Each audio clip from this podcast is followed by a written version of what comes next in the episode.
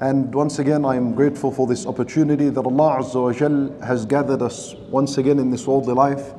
We ask Allah subhanahu wa ta'ala to accept our gathering, to forgive our sins and our shortcomings. إِنَّهُ وَلِيُّ ذَلِكَ وَالْقَادِرُ عَلَيْهِ My brothers and sisters in Islam, I want to start off with a story that was mentioned by Imam Ahmad rahimahullah. And it is a story that involves three of the best and the greatest men to walk the earth after Nabi sallallahu alayhi wasallam. And that is a story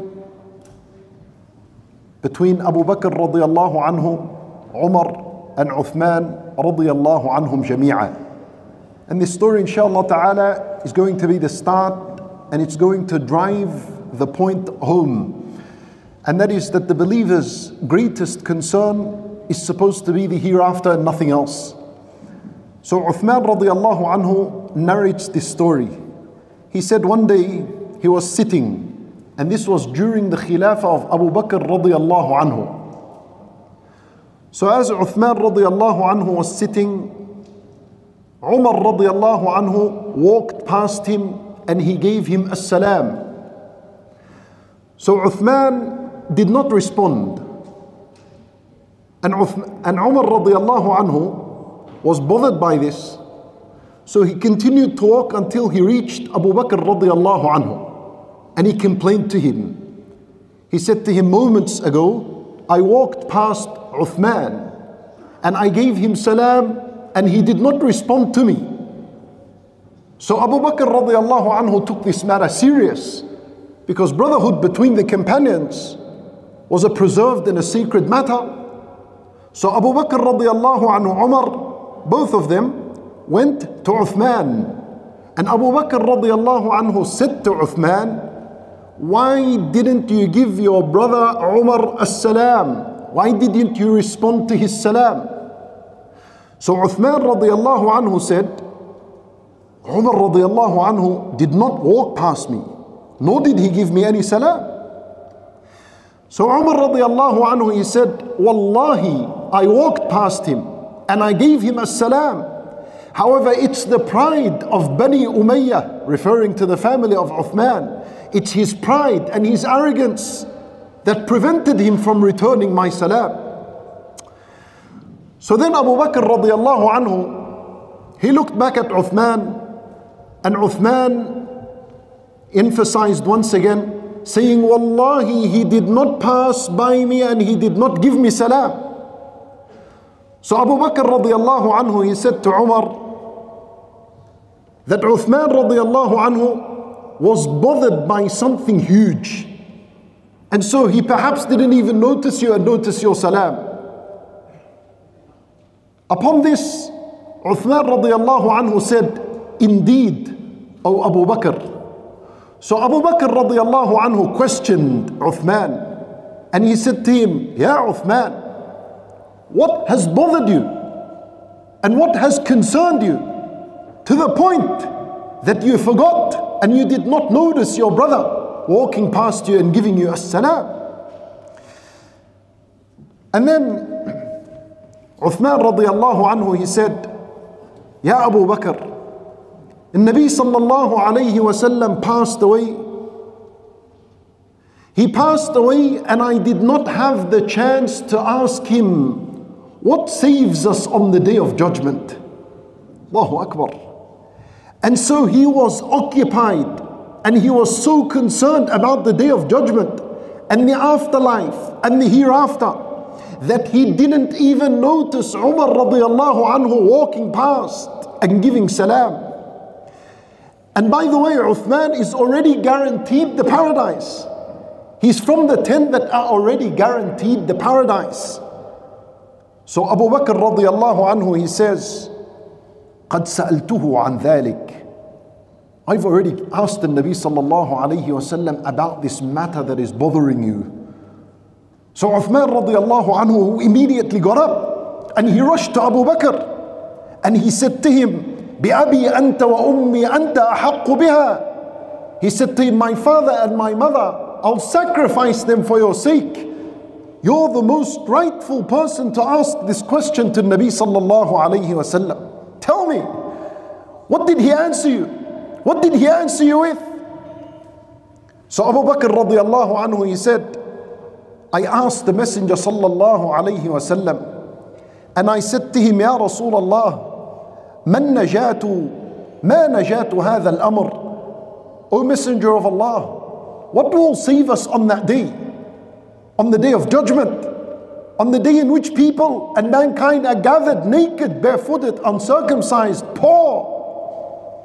So when Nabi sallallahu alayhi wasallam he said, من قبل مني الكلمة التي عرضتها على عمي فردها فردها علي فهي له نجاة Nabi sallallahu alayhi wasallam he says whoever accepts and adheres and commits to the word that I presented to my uncle Abu Talib and he rejected it which is La ilaha illallah then this would save him on the day of judgment and this would be what will save him on the day of judgment and in the afterlife. My brothers and sisters in Islam, this is a story, an introduction to the matter. We realize from this, Sahaba radiallahu anhum, their greatest concern in life was the afterlife. And how are, how are they going to make it on the day of judgment? How will they be saved from Allah's punishment? And how will they enter the paradise? And this is a concern and concern of the three greatest men that walked the earth after Nabi sallallahu alayhi wasallam. Each and every single one of them was promised by Nabi sallallahu alayhi wasallam a position in the paradise. Yet the believer cannot control his emotion and his heart, but to be concerned. And so tonight's lecture is going to be how does a person make the afterlife his greatest concern? especially during a time and age in which we live in, a digital age that we live in. Phones are in our hands 24 7. We are occupied and bothered by news. Perhaps if this story was narrated by one of us, then if you were to complain about a brother that gave you salam and he did not respond, maybe that person was occupied by something of this worldly life and not something of the afterlife. وَلَا حَوْلَ وَلَا قُوَّةَ إِلَّا بِاللَّهِ We ask Allah Azza wa Jal to rectify our state and affairs. And Nabi sallallahu alayhi wa sallam, he says as in the hadith of Zayd ibn Thabit radiyallahu an, مَنْ كَانَتِ الْآخِرَةُ هَمُّهُ This is a hadith. This hadith and Nabi sallallahu alayhi wa sallam teaches us that as mankind, we have two roads to choose from. One of these roads, من كانت الآخرة همه. Anyone who makes the afterlife his greatest concern. There are prizes. There are three things that are mentioned in the hadith. We will leave these until the end, and now we're going to focus on this first point. How does a believer make the afterlife his greatest concern? My brothers and sisters in Islam, these are not just words that you say on your tongue when you wake up in the morning. Yani it's not like you get up in the morning and you say, Ah, Bismillah, today the afterlife is my greatest concern. And then you move on in your daily routine and your daily life. That's not the case. من كانت الآخرة همه the one who has made the afterlife his concern, then this would require a commitment of worship from the very beginning of the day. And so you take out 10 to 15 to 20 minutes before Salat al Fajr. And you rise at this time.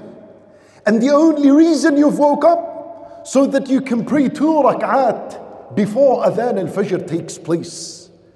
The one who gets up 20 minutes before Adhan al Fajr with the intention of praying two rak'at lillah is starting to prove to himself from the very beginning of the day that the afterlife is my greatest concern. Otherwise, why would you get up? At a time in which it's not a time of cooking, it's not a time to take children to school, it's not a time of work, it's not a time to respond to emails and to receive phone calls and to make phone calls. This is not a worldly time. Rather, mankind at this time are all dead and all asleep. And from among mankind, you wake up 20 minutes before Adhan al Fajr. Allahu Akbar and you internalize and you feel hadith al Nabi sallallahu alayhi wasallam. in which Allah Azza wa Jal, He says, رجل من أمتي يقوم من الليل يعالج نفسه إلى الطهور وعليه عقد النبي صلى الله عليه وسلم he says that Allah Azza wa says there a person there is a person from among my nation my ummah he rises at night this could be a man or a woman watch observe this scenario that Allah subhanahu wa ta'ala is highlighting and taking notice of it. You might be getting up and no one watches you and no one sees you. This is not a moment that is televised and broadcasted live on social media. This is a moment between you and Allah Azza wa Jalla, and it's going to test how sincere you are concerning making the afterlife your greatest concern. A person rises at night يعالج نفسه إلى الطهور He strives and struggles against himself to perform al-wudu. شوف Allah Azza wa Jal notices the struggle and the hardship and the pain and the difficulty that it takes to get up 20, 30 minutes before Adhan al-Fajr to make wudu. وعليه عقد And on his neck, on the back of his head, there are knots that are tied by a shaitan. فإذا وضأ وجهه انحلت عقده The moment you wash your face with warm water, especially in this freezing cold weather, and it is permissible to turn on the tap and wait for the water to become warm. There is no sin and there is no transgression if the water is passing and it's running and you're waiting for it to be warm. So you don't have to worry about wasting water as the ulama rahimahumullah mentioned. Once you wash your face, one knot is untied. فإذا وضأ يديه انحلت عقده. When he now washes his hand, another tie is unknotted. فإذا مسح رأسه انحلت عقده. And when he wipes his head, another tie is unknotted. فإذا وضأ رجليه انحلت عقده. And when he washes finally his foot, the last of the ties are unknotted. فيقول الله تعالى للذين من وراء الحجاب Allah Azza wa Jal, He addresses those behind the curtain and those are the angels, the high ranking angels that are in the presence of Allah subhanahu wa ta'ala. He says to them, انظروا لعبدي هذا ليسألني Look at this servant of mine. Observe him. Look what he did for my sake. Go ahead and ask. Allah is saying to this person, Go ahead and ask. Make a dua. Request from me.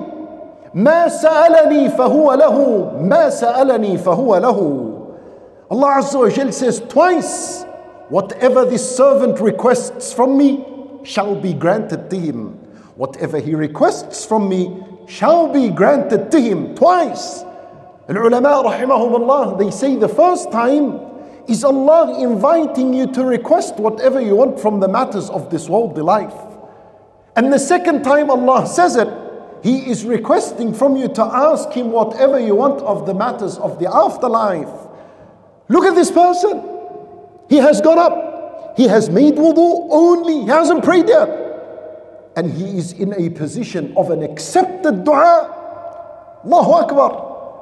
And such a person has proven to himself, Al-akhiratu hammah. The afterlife is his greatest concern.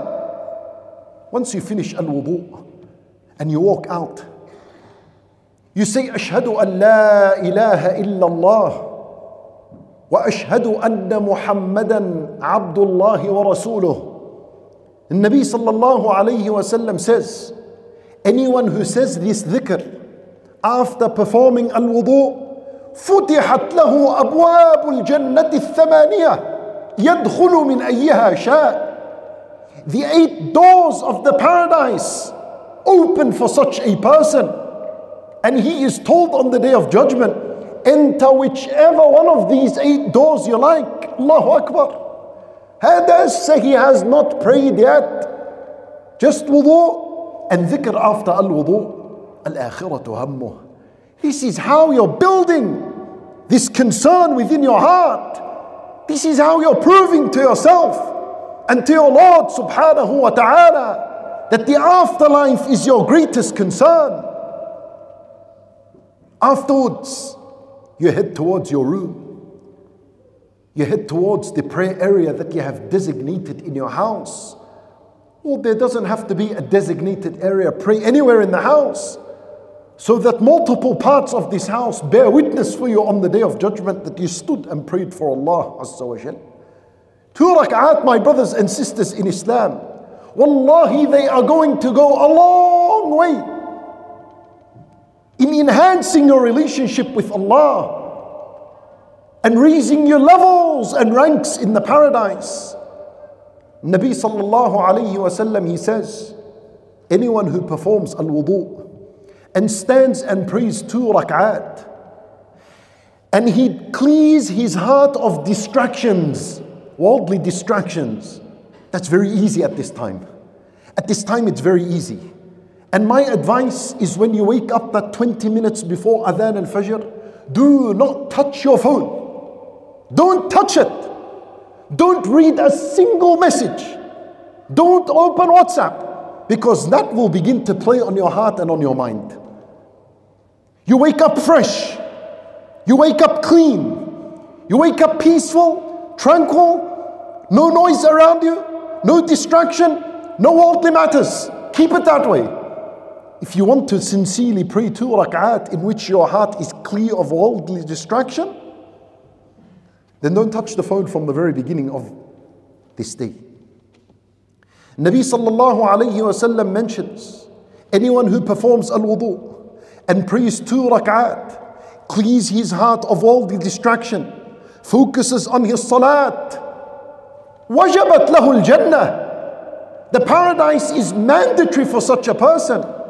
Allahu Akbar. We have scored now and accepted dua the eight doors of the paradise have opened.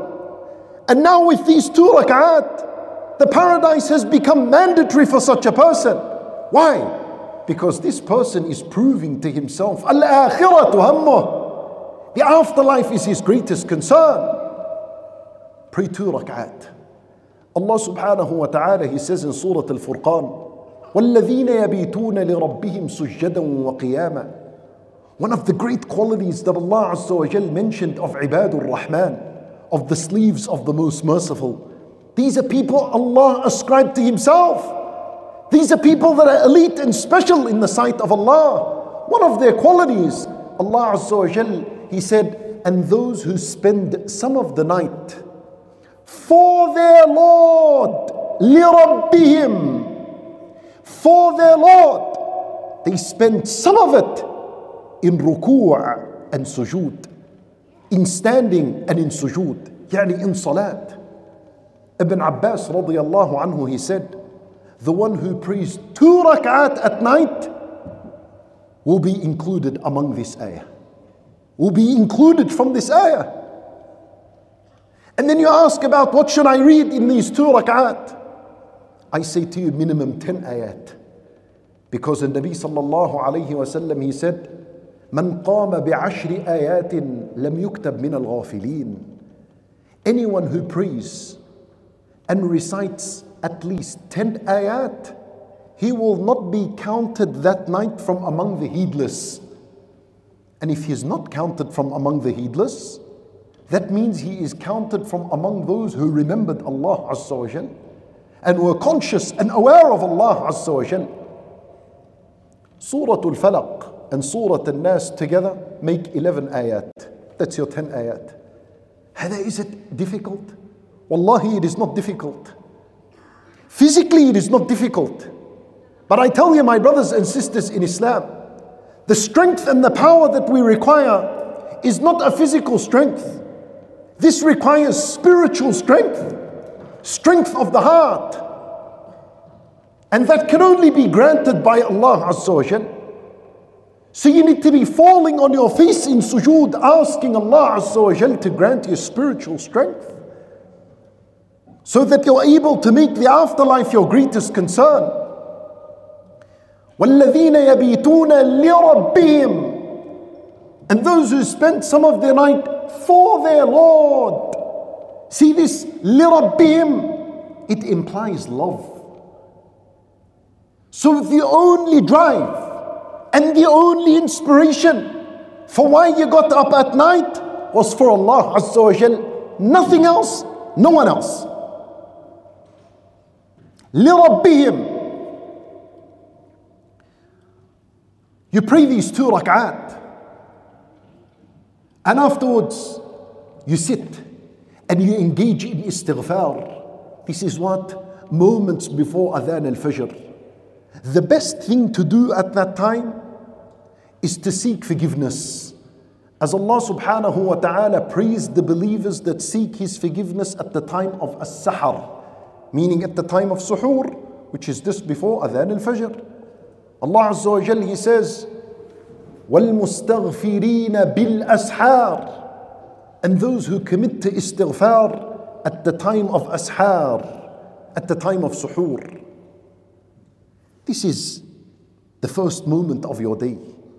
The one who does this, and he is consistent upon this, and builds a routine for himself, is indeed a person who has made al akhirah hammuh, his afterlife, and the hereafter, his greatest concern.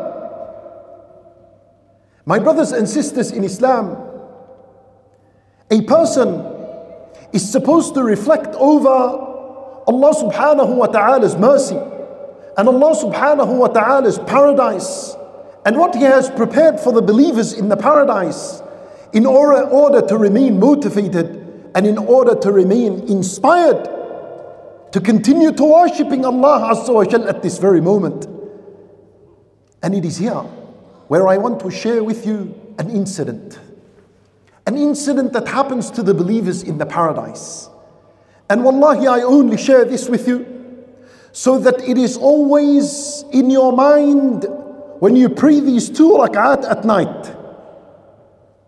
I'm going to share with you the greatest and the grand gift and the biggest of prizes that the believers receive in the paradise.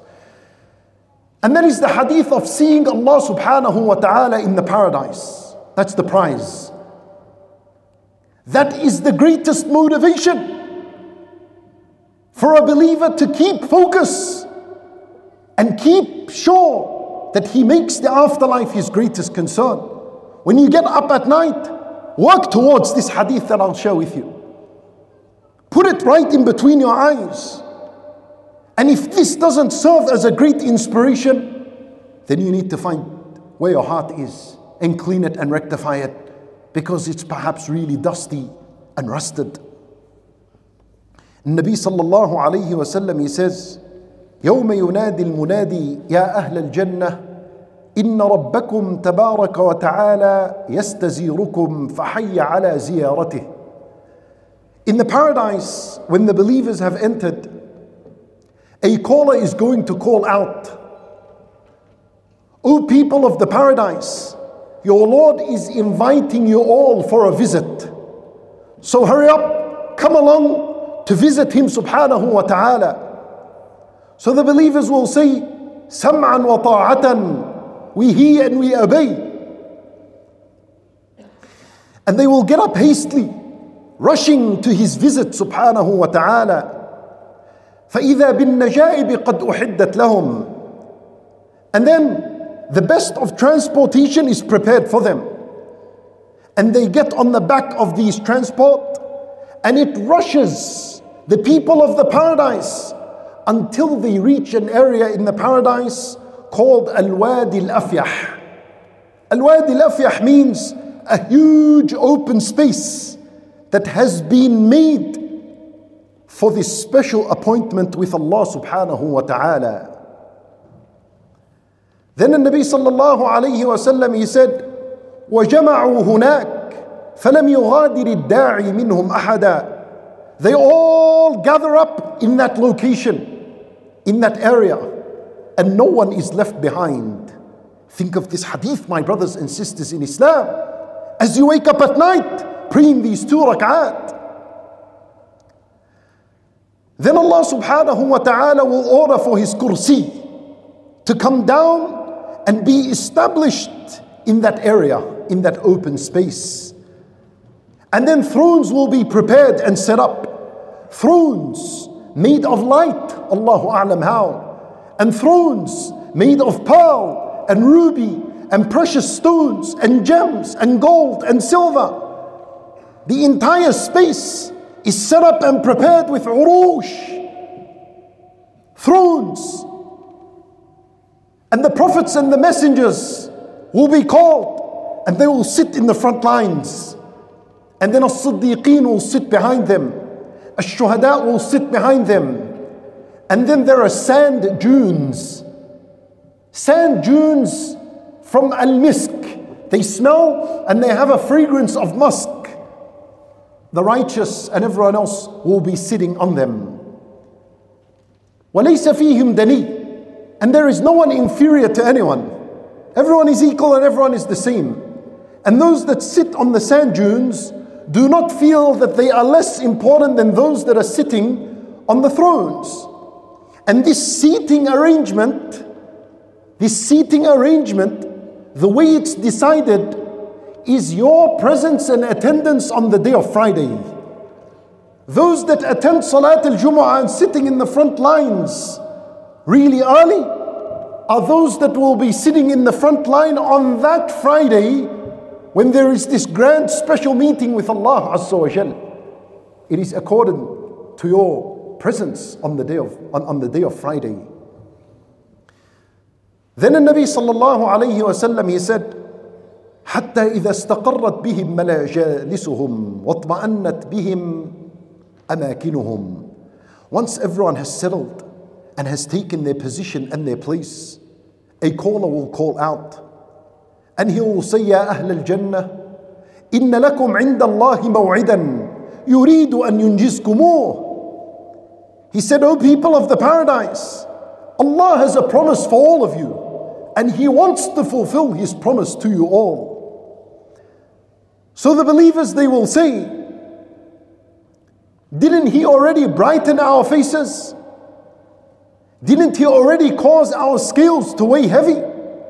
Didn't He already admit us into the paradise and save us from the hellfire? And they continue to mention what Allah has bestowed upon them of mercy and blessing.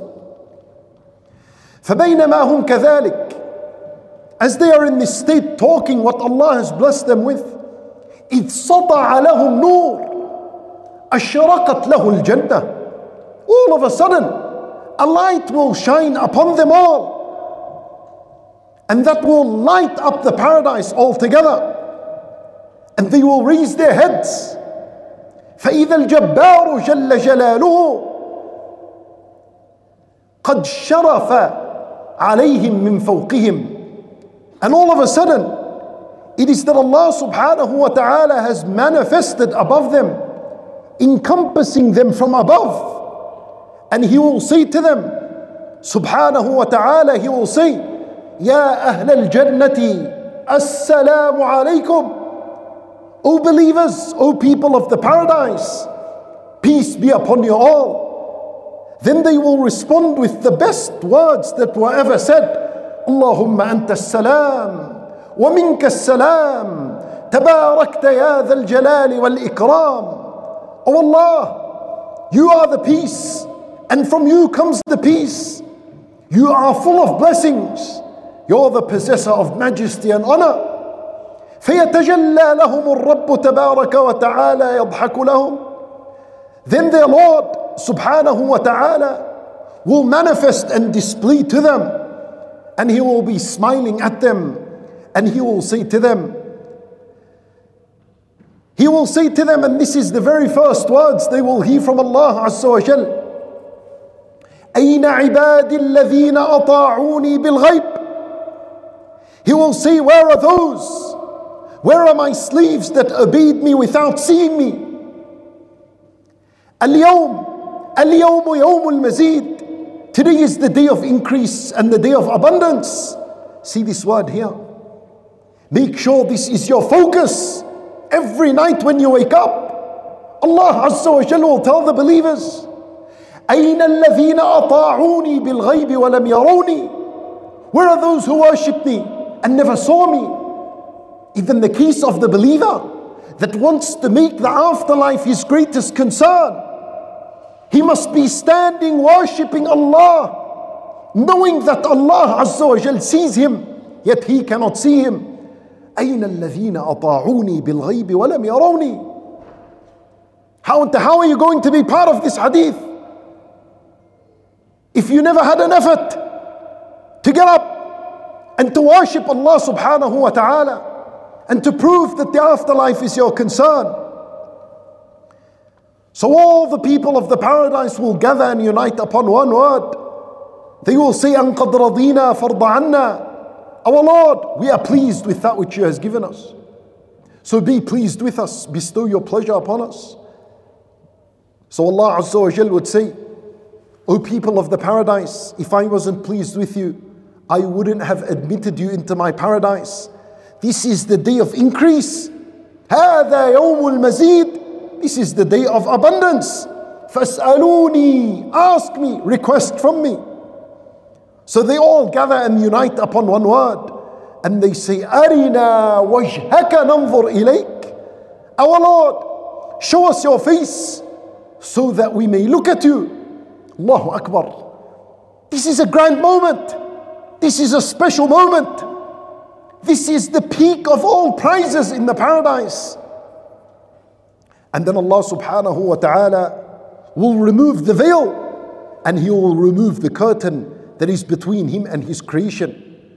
And it is at that moment they will all be enveloped with the light that is emanating from Him subhanahu wa ta'ala. Allahu Akbar.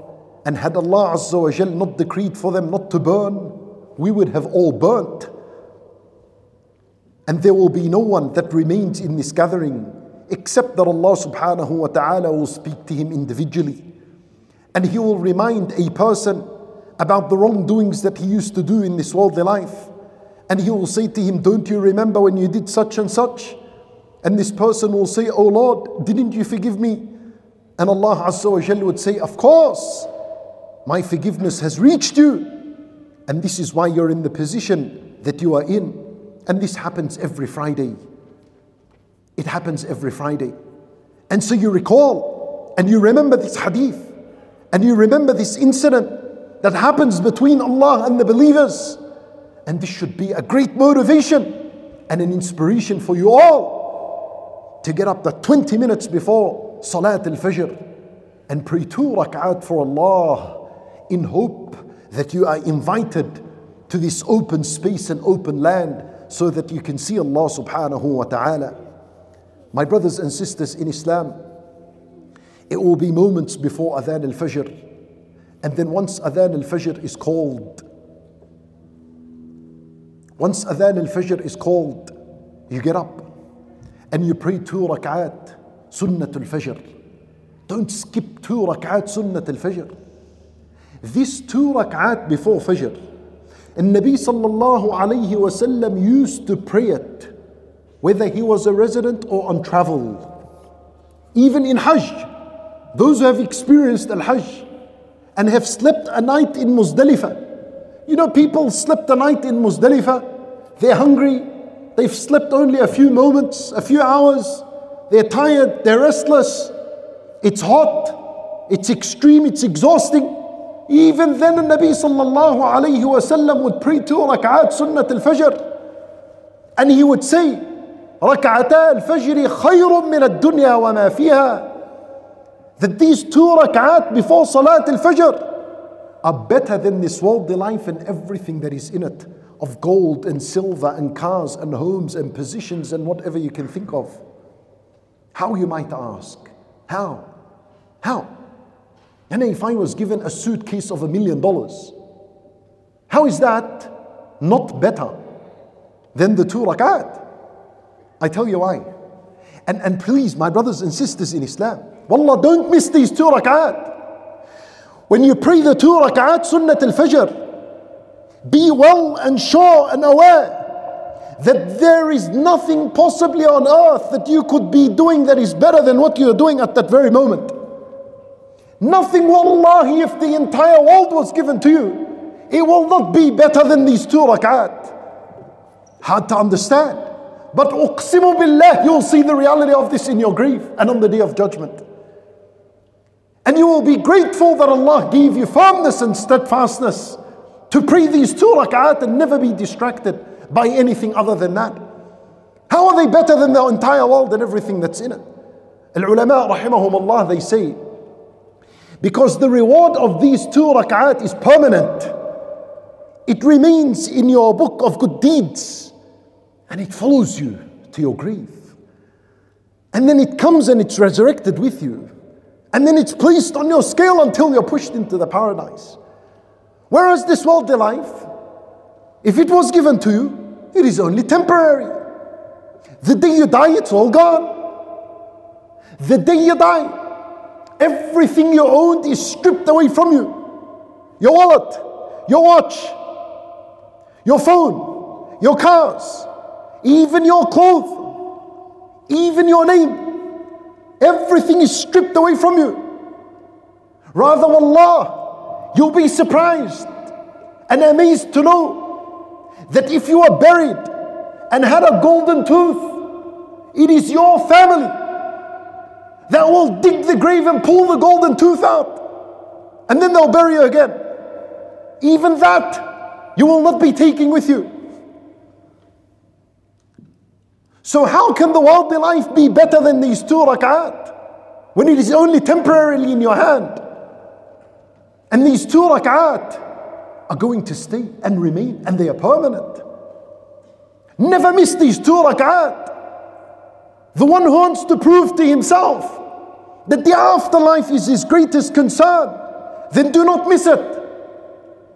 Even if you came to Salat al Fajr late and you prayed Al Fard first, you're allowed to get up and pray Sunnah after. No pro- immediately after, no problems. You can pray two Sunnah rak'ah of the Fajr after if you haven't prayed it before. But don't make this a habit. Make the habit and the routine that you pray it before. But if you missed it for some reason, then make up for it immediately after Al Fard. This is better than the worldly life and everything in it. Imagine then the Fard. What kind of goodness and merit and reward and blessings and goodness is in Salat al Fajr itself. As for the men, after you pray Salat al Sunnah in your homes, head to Al Masjid. And if you believe that praying Sunnah at home, by the time you come to Al Masjid, they've already started Takbirat al Ihram, then come and pray a Sunnah in Al Masjid. And that'll be better for your case. Because catching Allahu Akbar for Al Fard takes priority over all things. But if you have time to pray a Sunnah at home and then come to Al Masjid and follow the Imam from the very beginning of a Salat for Salat Al Fajr, then that would be the better option for you. And as for the woman, your Salat at home will earn you the exact same reward as a man that prays in congregation in the masjid. فالحمد لله رب العالمين من كانت الآخرة همه This is how you make the afterlife your greatest concern. Salat al-Fajr on time. Wallahi, Wallahi, it is a reality and it is a disaster to know that a staggering number of Muslims do not pray Salat al-Fajr during its time. ولا حول ولا قوة إلا بالله. Such a person he wakes up at 7, 7.30, 8 o'clock after the sun has risen. He's already started the day with a major sin. How is such a person serious that the afterlife is his greatest concern? when he started his day with a major sin. Don't ever believe for a moment that the head on the pillow was a comfortable sleep. That temporary comfort you experienced in this worldly life will become a discomfort in your grave. Then the Nabi sallallahu alayhi wasallam saw a dream. And from among that which he saw, a person that was being smashed with a boulder on his head. And the boulder would roll and the head would be shattered into pieces. Then the head is brought back together. and then the boulder is smashed onto his head once again هذا بصحيح البخاري النبي صلى الله عليه وسلم asked the angels who is this person what has he done they said فإنه يأخذ القرآن فيرفضه وينام عن الصلاة المكتوبة two crimes he used to do one he did not take the Quran serious in his life two he used to sleep straight through the voluntary the obligatory prayers he used to neglect and abandon the obligatory prayers look at his situation in the grave now now too late and it remains in this matter until the day of judgment and on the day of judgment, Allahu Alam, his matter is with Allah Azza wa Jal. Why put yourself in a position like this? من كانت الآخرة همه أنت you want the paradise and you want to make the afterlife your greatest concern Salat al-Fajr must be prayed on time every single day if you miss Salat al-Fajr once every six months uh, maybe may Allah grant us forgiveness you still get up remorseful regretful, you make a tawbah, you cry on that day. But to pray Salat al Fajr on time once every six months, Hada is a disaster. It's a calamity. Wallahi, a person is in danger. Wallahi, he is in danger. Making the afterlife your greatest concern requires effort, my brothers and my sisters. It requires work. It requires focus. It requires for you to read and understand the seriousness of a deen and to understand your purpose in life. We were only created to establish these worships. Then what's the difference between a disbeliever and a believer? This is why the Nabi sallallahu alayhi wasallam said, the difference between us and them is the salat. Anyone who abandons it, فَقَدْ كَفَرْ he has disbelieved. Be very careful, my brothers and sisters. And you say, Wallah, change your entire world. Change your entire routine to make sure you get up for Salat al-Fajr. And to pray it in Jama'ah. There was a man that prayed the entire night during the Khilafah of Umar radiallahu anhu. Umar radiallahu anhu did not notice him in the masjid that Fajr. So he said to his wife, Where is your husband? I did not see him with us in Salat al Fajr. She said, Wallah, he spent the night praying the voluntary prayer. فَغَلَبَتْهُ عَيْنَاهُ And his eyes got the better of him and he slept. Umar radiallahu anhu, he said, he said, Wallahi, he said, لأن أشهد صلاة الصبح في جماعة أحب إلي من أن أقوم ليلة. He says, by Allah, it is more beloved to me that I pray Salat al-Fajr in congregation. That's more beloved than spending an entire night in voluntary prayer and then sleeping and not attending Salat al-Fajr in Jama'ah. Huge deal, a huge matter. A Muslim doesn't pray Salat al Fajr in Jama'ah, Wallahi, during the life of the companions, such a person has a big question mark on him. Labeled among the Sahaba as a munafiq. Hada, what is he preparing for the afterlife? Hada is far away.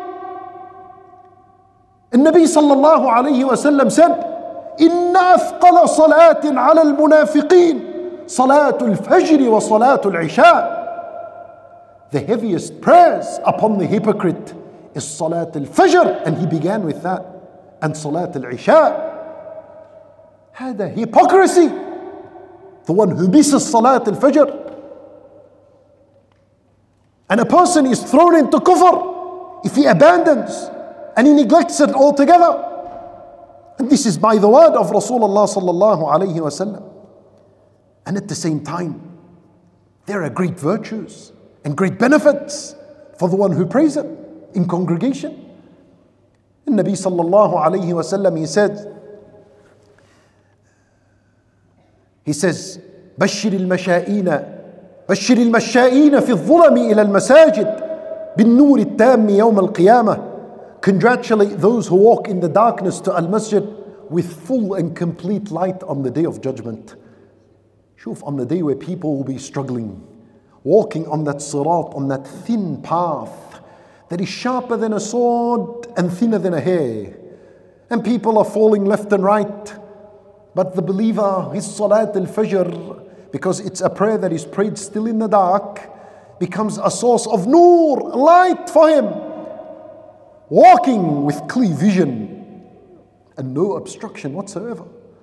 Allahu Akbar. Nabi sallallahu alayhi wa sallam, he says, anyone who prays Salat al-Fajr in congregation, فَكَأَنَّمَا صَلَّى اللَّيْلَ كُلَّهُ He earns the reward of praying the entire night. Yani see what I began with in that two rak'at, and if you're struggling with all of that and weren't able to introduce this to your system and your routine, no problems. Get up for Salat al-Fajr, khalas, deal and pray it in al masjid, you earn the reward as though you prayed the entire night when in reality you were sleeping all night. How goes that? The one who makes the afterlife his concern and his care, Allah blesses him. Allah looks after him. Allah does not shortchange him. There's goodness in whichever way you look at it. Allahu Akbar. Nabi sallallahu alayhi wa sallam, he said, من كانت الآخرة همه anyone who makes the afterlife his greatest concern. After Salat al Fajr, you sit and you engage in adhkar after Salat. And they are six. Wallahi, they will not take more than three to four minutes from you. And the reward that's in them is immense. And after adhkar, after the prayer, you engage in the adhkar of the morning. And they will take about 15 to 20 minutes from your time. And they are found in many apps. One of them is called Dhikr and Dua. This is an app that, alhamdulillah, we worked on. Dhikr and Dua. Allah will give you its name at the end. Download it, open, sit down, read Al Adhkar. Each one, wallah, waqsimu billah, better than the other. In terms of what it offers of reward and merit and greatness and blessings and mercy and forgiveness. One of them is to say La ilaha illallah الله وحده لا شريك له له الملك lahul hamdu wa على كل shayin قدير a hundred times. And as you repeat this word, you're sitting there repeating this word. You can sit in the masjid, you can walk out, no problems, you repeat it. But you internalize and you feel that the entire world was created for this word to be fulfilled. The only reason the entire world was created was because of La ilaha illallah. Mankind and jinn and the angels were created for La ilaha illallah. The paradise and the hellfire were created for La ilaha illallah. The heavens and the earth were created for La ilaha illallah. And everything that is in existence was created for La ilaha illallah. And as you say it one time, two times, ten times, twenty times, you know what that does? It softens to the heart to the point where you realize, and what was I rushing to? Where am I going? Where am I going? What am I rushing to? The worldly life is coming. Ya Ammi, it's coming. No problems. It's not running away. This entire worldly life is worthless, pointless without this word. You see what that does? It now gives you a sense of reality that the afterlife is greater than this worldly life. Because once you've realized that La ilaha illallah is the greatest thing on earth, huh, tell me what kind of worldly concern would you have? Even, even if you had a worldly concern, it will be shattered and destroyed right then and there. Imagine someone has began his day like this. What's that in a span of what? Yani? 40 minutes, 45 minutes? And then you walk out. Wallah wa uqsimu billah, you walk out tuned in the right frequency. You're in the right state of mind and heart, and your soul is in the right direction. You have spent the last 40 minutes proving that the afterlife is your greatest concern. You walk out. Really, truly, the afterlife is your greatest concern. Wallah, you can't make this up. Wallahi, you cannot fake it. You will actually walk out feeling in your heart that the afterlife is my greatest concern and not this worldly life. Get ready for the prizes that are coming. Number one, the Nabi sallallahu alayhi wasallam says, Jama Allahu lahu shamlahu. Anyone who made the afterlife his greatest concern, Allah would gather his affairs. Allah will organize his affairs. Allahu Akbar, what a beautiful, grand gift and a prize, especially during this day and age in where people's affairs are all disorganized and thrown all over the place. Today you sit with someone, Assalamu alaikum, my brother, how are you? You see his eyes going all over the place, rolling all over the place. Ammi what's wrong? Wallahi ya ammi, my family, my marriage, my children, their future, my home, my debts, my taxes, my... Doesn't know where to start and where to begin and where to end. Amma the one who started with that kind of morning. What is he going to hold of concern of worldly life? Allah Azza wa will gather and organize his affairs. He'll walk out of the doors of the masjid knowing exactly what he wants to achieve and do this very day. Not confused. That's the first prize. وَجَعَلَ غِنَاهُ فِي قَلْبِهِ Second prize. Allah Azza wa Jal will put wealth and richness within his heart. What does that mean? You know, there are some people, their wealth, their wealth and their riches are in matters they possess. There are people, their wealth is in a house they built or in a car they purchased, or in a business they own. So the very moment that house is destroyed, or that car is destroyed, or that business ends and declines, he suffers emotionally, psychologically. Why? Because his richness and his wealth and his worth was tied in materialistic matters. So when they are taken away, Emotionally, he's disturbed. Psychologically, he's disturbed. Then we have the stories of depression and suicide and anger and whatever it is. But to have the prize and to have a reward in which Allah places wealth and richness in your heart, then no one can remove it from you. That means that a person will definitely be satisfied with what Allah gives him of this worldly life. Because his richness is here, it's not in what's around him.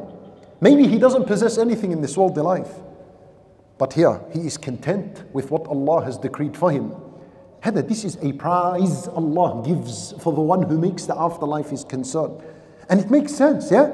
Because this person, his concern is the afterlife.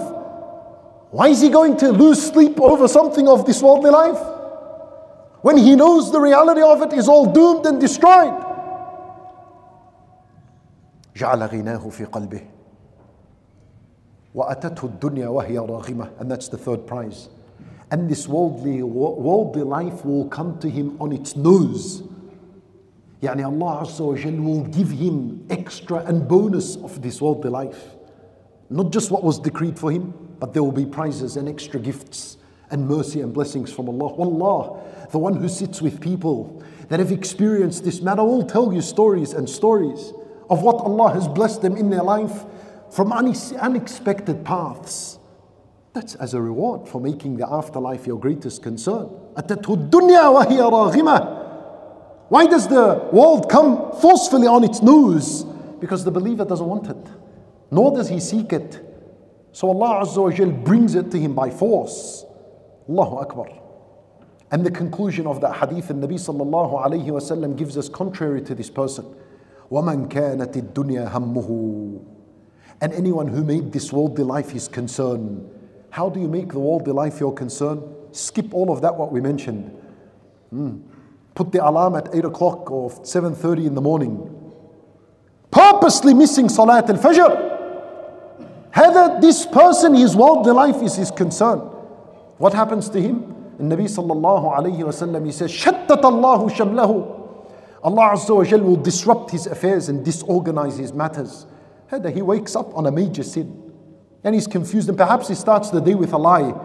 Wallah, uh, brother, I am late, I'm coming, I'm on the way and there's traffic, well, there's a big accident ahead of me. He starts the day with a lie. لأنه look what happened. شتت الله شمله وجعل فقره بين عينيه and Allah Azza wa Jal will place poverty right between his eyes. What does that mean? It means no matter what he ran and sought after in this worldly life, he will always feel discontent. He'll always feel poor. He is never satisfied with what he has.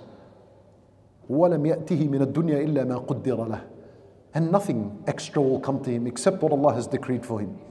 And whatever your rizq is, don't worry, that's guaranteed, that's going to come. As the Nabi sallallahu said, if you were to run away from your rizq in the same manner you run away from death, then your provision will come to you in the same manner death will come to you. Bas, nothing else, nothing special, nothing extra. Hard. Why? لأن the worldly life was his greatest concern. ولا حول ولا قوة إلا بالله. So my brothers and sisters in Islam, I think the hadith is very clear. The road to Allah Azza wa Jal is very clear. The path of goodness, the path of the afterlife is very clear. Anyone that is serious concerning his relationship with Allah subhanahu wa ta'ala knows exactly the direction in where he is supposed to be heading. We ask Allah subhanahu wa ta'ala to instill within our hearts the reality of the afterlife and to make the afterlife our greatest concern. We ask Him subhanahu wa ta'ala that He allow us to worship Him in a manner that is pleasing to Him. We ask Him subhanahu wa ta'ala that He accept from us all and He admit us into the highest levels of the paradise مع النبيين والصديقين والشهداء والصالحين وحسن أولئك رفيقا And I leave you with one hadith and this is the final hadith I share with you. And Nabi sallallahu alayhi wasallam he says, من جعل الهموم هما واحدا هم الميعاد كفاه الله هم دنياه Anyone who makes all his concerns one concern, and that is the concern of the afterlife. You see, every single concern you have is a worthless concern. The only healthy concern and worry is the concern and the worry of the afterlife. Whoever made his greatest concern the concern of the afterlife, Allah Azza wa Jal will suffice him from all his worldly concerns. Yani you have a concern of health and wealth and shelter and clothing and rent and school and whatever it is. Allah Azza wa Jal will make a way out for you in these matters. And then the Nabi sallallahu alayhi wasallam said, وَمَن تَشَعَّبَتْ بِهِ الْهُمُومِ And anyone who had multiple concerns, and made them priority in his life over the concern of the afterlife لم يبال الله في أي أوديته هلك Allah will not care which of these concerns ends your life? Allah does not care.